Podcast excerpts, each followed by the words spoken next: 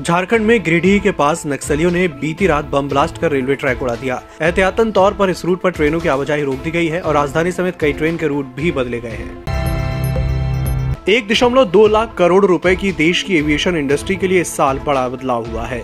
सरकारी company air India 27 जनवरी 2022 से private हो गई है। टाटा सन्स ने आधिकारिक तौर पर एयर इंडिया को टेक ओवर कर लिया है। इसके बाद टाटा देश की दूसरी बड़ी एयरलाइन बन गई है। Drug controller general of India ने कोविशील्ड और कोवैक्सीन के लिए सशर्त बाज़ार की मंजूरी दी।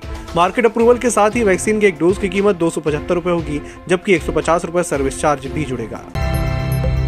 अरुणाचल प्रदेश से नौ दिन पहले किडनैप किया गया 17 साल का युवक मिरान टोरेन भारत को सौंप दिया गया है। अरुणाचल के विधायक निनॉन इरिंग ने बताया कि चीन की सेना ने मिराम को वापस लौटा दिया है।